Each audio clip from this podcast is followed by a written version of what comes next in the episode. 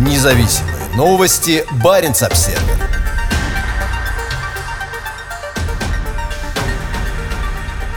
Норвежский фрегат зашел в район недалеко от Кольского полуострова. Турхирдал продолжит обеспечивать присутствие и готовность на севере и в будущем – это запланированное патрулирование в рамках суверенитета, рассказал Баренц Обсервер пресс-секретарь Объединенного штата Вооруженных сил Норвегии Йорн Хаммербек. На прошлой неделе Тур Хейрдал провел совместное учение с британским фрегатом «Ланкастер» в Норвежском море у берегов Трумса. Вскоре после этого норвежский фрегат направился в Баренцево море, повернул на север от российского полуострова Рыбачий и, согласно данным системы АИС, продолжил движение на северо-запад вдоль побережья Финмарка. На российском Кольском полуострове расположено несколько баз атомных подводных лодок и надводных кораблей. На севере Норвегия и Россия профессионально и с уважением относятся к морским границам и международным правилам, подчеркнул Хаммербек. В сентябре прошлого года Тур Хейрдал попал в заголовки новостей во время совместного похода в район к северу от Кольского полуострова с кораблями британского и американского флотов. Это стало первым появлением норвежского фрегата в международных водах к востоку от Варангерфьорда, вне рамок сотрудничества с российским Северным флотом. До аннексии Москвы и Крыма в 2014 году норвежские фрегаты несколько раз заходили с дружескими визитами в главную базу Северного флота Североморск. Российские военные гидрографы у границы с Норвегией. Также в понедельник утром гидрографическое судно Северного флота «Ромуальд Мулькевич» оказалось в непосредственной близости от морской границы с Норвегией в Арангерфьорде на полпути между полуостровом Рыбачий и норвежским городом Вардо. Как сообщила в понедельник пресс-служба Северного флота, судно находится в этом районе в рамках совместной с Русским географическим обществом экспедиции по поиску двух советских подводных лодок, погибших во время Второй мировой войны. Это подлодки М-122 и М-175, которые в 1942 и 1943 годах предположительно попали в немецкие минные заграждения. При этом, по данным портала uboat.net, где публикуется информация о кораблях союзников, погибших во время Второй мировой войны, считается, что М-122 затонула к северу от Рыбачьего, а М-175 находится еще севернее в Баренцевом море. Как Баренц-Обсервер уже сообщал, Румуальд Мулькевич – это самое современное и оснащенное гидрографическое судно Северного флота. В апреле прошлого года судно вернулось в строй с новым многолучевым эколотом с расширенными возможностями, благодаря которым оно способно заниматься поиском затонувших объектов на дне моря при съемке его рельефа. Баренц-Обсервер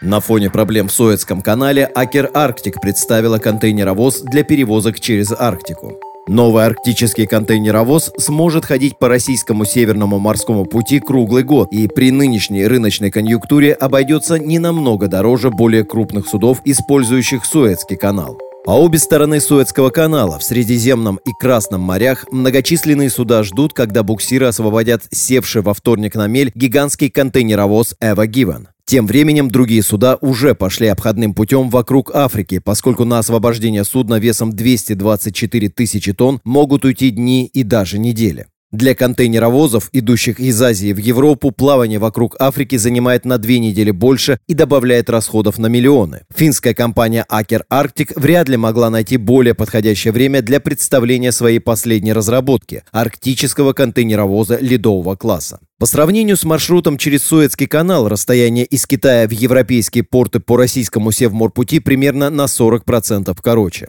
Однако при выборе северного маршрута возникают дополнительные расходы на сопровождение ледокола. Что еще более важно, лишь немногие контейнеровозы способны плавать в водах Арктики, поскольку для таких рейсов требуются суда ледового класса. Компания Aker Arctic из Хельсинки – мировой лидер в проектировании судов ледового класса и ледокольных судов. Компания Aker Arctic из Хельсинки – мировой лидер в проектировании судов ледового класса и ледокольных судов. Контейнеровозов такого типа раньше не было, поясняет инженер-кораблестроитель Aker Arctic Луиджи Портунато. Вместимость проектируемого контейнеровоза составит 8 тысяч стандартных 20-футовых морских контейнеров, и он сможет ходить по СМП как летом, так и зимой. У судна будет усиленный корпус ледового класса АРК-7, ледокольная носовая часть и другие конструктивные особенности для работы в условиях холодного климата. Это будет судно двойного действия, способное в тяжелых льдах идти кормой вперед. В легких льдах или по открытой воде 300-метровое судно будет плыть вперед носом, как и все другие. Для заказчиков контейнерных перевозок важно исполнение графика.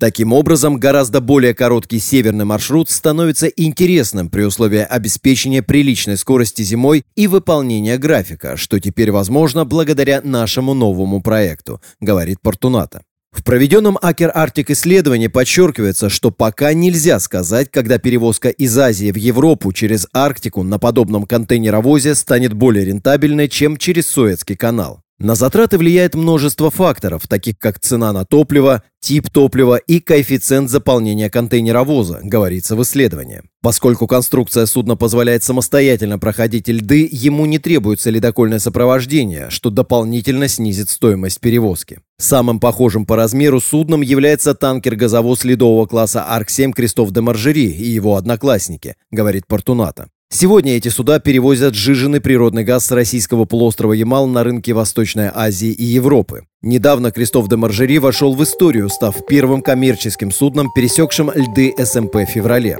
Газовоз прошел из китайского порта Цяньцзу до СПГ-завода в Сабете на Ямале. В 2018 году пробный рейс по Севморпути совершил небольшой контейнеровоз компания «Майерск». Это случилось в сентябре, когда на некоторых участках маршрута присутствовали лишь дрейфующие льды, не представлявшие такой сложности, как ледовая обстановка зимой. Баренц-Обсервер. Три стратегических подлодки одновременно всплыли из-под льда в Арктике. Экспедиция «Умка-21» – наиболее комплексные российские военные учения в высоких широтах Арктики, включающие в себя полеты истребителей, торпедные стрельбы и подготовку служащих арктической бригады на земле Франца Иосифа. Впервые в истории военно-морского флота выполнено всплытие из-под льда трех атомных ракетоносцев с проломом полутораметрового льда по единому замыслу и плану в назначенное время в районе радиусом 300 метров, рассказал адмирал Николай Евменов президенту Владимиру Путину Путину в Москве по видеосвязи. Евменов является главнокомандующим ВМФ. Путин добавил, что всплытие трех подлодок не имеет аналогов ни в истории советского периода, ни в современной истории. Видеозапись разговора и его стенограмма размещены на сайте Кремля. Минобороны сняла пиар-ролик об арктических учениях. Эти три подлодки, две проекта 667 БДРМ «Дельфин» и один «Борей» способны нести до 16 баллистических ракет каждая. Считается, что на каждой ракете может быть установлено от 4 до 6 ядерных зарядов, то есть общее число ядерных боеголовок, всплывших на поверхности в высоких широтах Арктики, превысило 200. Комплексная боевая подготовка. Комплексные российские военные учения в Арктике идут уже неделю с 20 марта. Под руководством главного командования военно-морского флота проводится комплексная арктическая экспедиция «Умка-2021». Впервые по единому замыслу и плану в приполярных районах выполняется комплекс учебно-боевых, научно-исследовательских и практических мероприятий различной направленности, доложил адмирал Евменов по видеосвязи президенту. Он добавил, планом предусмотрено 43 мероприятия. Место проведения экспедиции – архипелаг земля Франца Иосифа. Также было проведено тактическое учение подразделения арктической мотострелковой бригады в сложных метеоусловиях с отрывом от основных баз на незнакомой местности, сказал Евменов.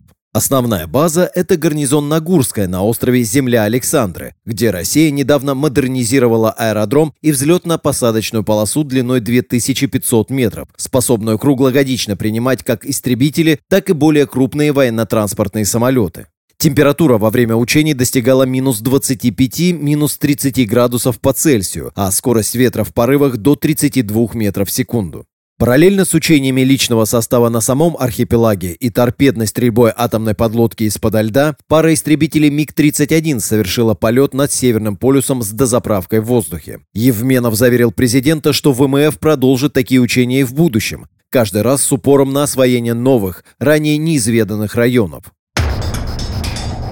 Совместная подготовка норвежских и британских ВМС. На этой неделе Норвегия и Великобритания провели на севере совместные военно-морские учения с участием фрегатов «Ланкастер» и «Турхейрдал». Как у двух морских держав, добрых соседей и союзников, у нас с британцами общие интересы и проблемы безопасности. Подобная подготовка повышает нашу способность эффективно сотрудничать и безопасно проводить военные операции на море, заявил командир Турхейрдала Ларс Ларсон. Это способствует повышению безопасности и готовности в прилегающих к нам районах, добавил Ларсон. Норвежский фрегат продолжит нести вахту на севере. Баренц-Обсервер. Мурманский рыбный порт ждет масштабная реконструкция. На искусственно созданном земельном участке построят новый терминал, а существующие причалы модернизируют. На этой неделе Федеральное агентство рыболовства представило свои планы губернатору Мурманской области. Самый крупный российский рыбный порт ожидают крупные инвестиции. Береговая логистическая инфраструктура в Кольском заливе будет включать в себя новые причалы для выгрузки рыбной продукции как с траулеров, так и с транспортных судов. Как сообщили в ведомстве губернатору Андрею Чибису, на берегу появятся новые объекты для хранения, переработки и упаковки рыбной продукции. Губернатор назвал эти инвестиции очень серьезными деньгами, которые поддержат экономику региона. Рыболовство всегда играло важную роль для Мурманска, расположенного на берегу Баренцева моря. Российское правительство уже много лет работает над тем, чтобы заставить флот океанских траулеров доставлять улов на внутренний рынок, а не продавать его за границу. В декабре прошлого года премьер-министр Михаил Мишустин подписал распоряжение, обязывающее все построенные за рубежом траулеры пройти таможенное декларирование в России, чтобы не потерять квоты на вылов. У судовладельцев есть год на ввоз судов на родину. Новые мощности по выгрузке и переработке рыбы в порту Мурманска рассчитаны на прием части той рыбы, которая сейчас поставляется этими траулерами за границу. Как Баренц-Обсервер уже сообщал, сегодня в собственности российских компаний находится около 70 приобретенных за рубежом траулеров, не прошедших декларирование в России. На новом терминале в Мурманске сможет швартоваться 260-метровый атомный лихтеровоз «Севморпуть», размеры которого не позволяют сейчас выгружаться в рыбном порту. На «Севморпуть» возложена задача доставлять рыбопродукцию с российского Дальнего Востока в европейскую часть страны по Северному морскому пути. Баренц-Обсервер. У российских военных летчиков выдался насыщенный день в Арктике. МиГ-31БМ совершил пятичасовой полет на Северный полюс, морские разведчики Ту-142 слетали вдоль побережья Норвегии, а стратегические бомбардировщики Ту-160 долетели до Северного моря. И все это в день начала командно-штабной тренировки Северного флота в Арктике. В понедельник у российских военных летчиков и наземного персонала на севере было много работы. В командном центре Северного флота в Североморске, который с 1 января этого года приравнен по статусу к военному округу, стартовала командно-штабная тренировка, которая продлится несколько дней. Как сообщает пресс-служба Северного флота, она направлена на отработку слаженности работы штабов всех уровней по подготовке и реализации решений командования на проведение операций по защите интересов и обеспечение безопасности России в Арктике. Хотя Северный флот и не подтверждает прямую связь между тренировкой и другими действиями российских военных в Арктике в понедельник, совпадение этих событий по времени вряд ли можно назвать случайным. За последние десятилетия Россия провела серьезную модернизацию арктических баз, создав на них новую инфраструктуру, разместив вооружение и обеспечив возможность оперативной переброски войск на большие расстояния. На прошлой неделе на земле Франца Иосифа состоялась экспедиция «Умка-2021», в рамках которой три атомных подлодки одновременно всплыли из-под льда возле острова Земля Александры. За последние несколько месяцев на аэродромах на земле Франца Иосифа и Новой Земле полностью освоились истребители-перехватчики МиГ-31. В понедельник с всесезонного аэродрома Нагурская на острове Земля Александры архипелага Земля Франца Иосифа вылетел МиГ-31БМ. Расположенная на 80 градусе северной широты взлетно-посадочная полоса длиной 3500 метров является самой северной в мире. Как сообщает пресс-служба Северного флота, истребитель долетел до Северного полюса, откуда повернул на юг и совершил посадку на Кольском полуострове, совершив за 5 часов две дозаправки в воздухе. Как можно судить по ролику, размещенному на YouTube-канале Минобороны, МиГ-31 морской авиации Северного флота сопроводили два стратегических бомбардировщика Ту-160, которые вылетели через Кольский полуостров в международное воздушное пространство, Баренцево море и через Норвежское море долетели до Северного моря, а затем повернули домой на север. Частью комплексных военно-воздушных операций в понедельник также стали два самолета Ту-142, отправившихся с аэродрома Кипелова в Вологодской области, как и стратегические бомбардировщики в дальний полет над Баренцевым, Норвежским и Северным морями. Как сообщили в пресс-службе флота, на вылете с Кольского полуострова их сопровождали истребители Су-33. Продолжительность полета составила около 11 часов. Позднее Государственное информационное агентство ТАСС сообщило, что самолеты были встречены двумя истребителями F-16 норвежских ВВС, а южнее, над Северным морем, их сопровождали британские истребители «Тайфун». Баренц-обсервер.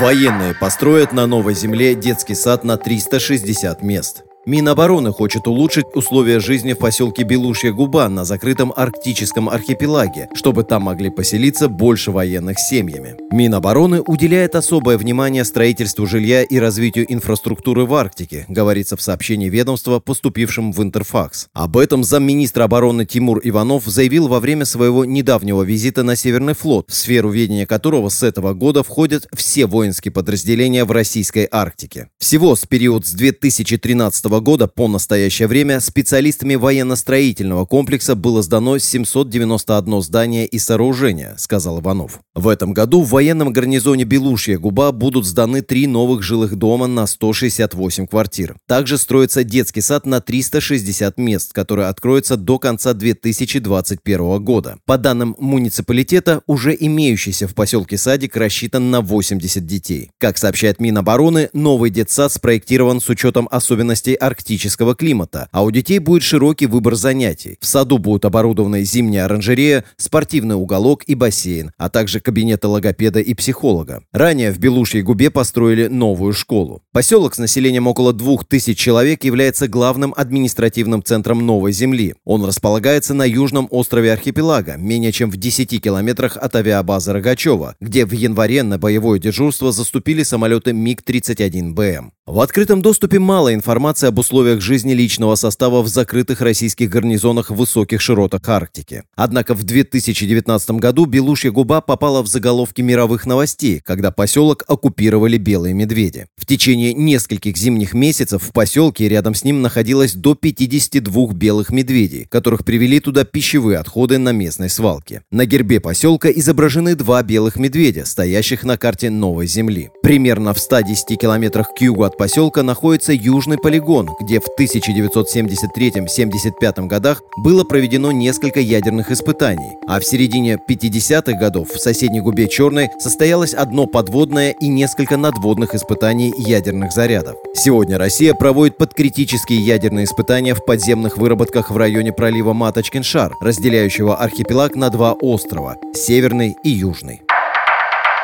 Баренц-обсервер.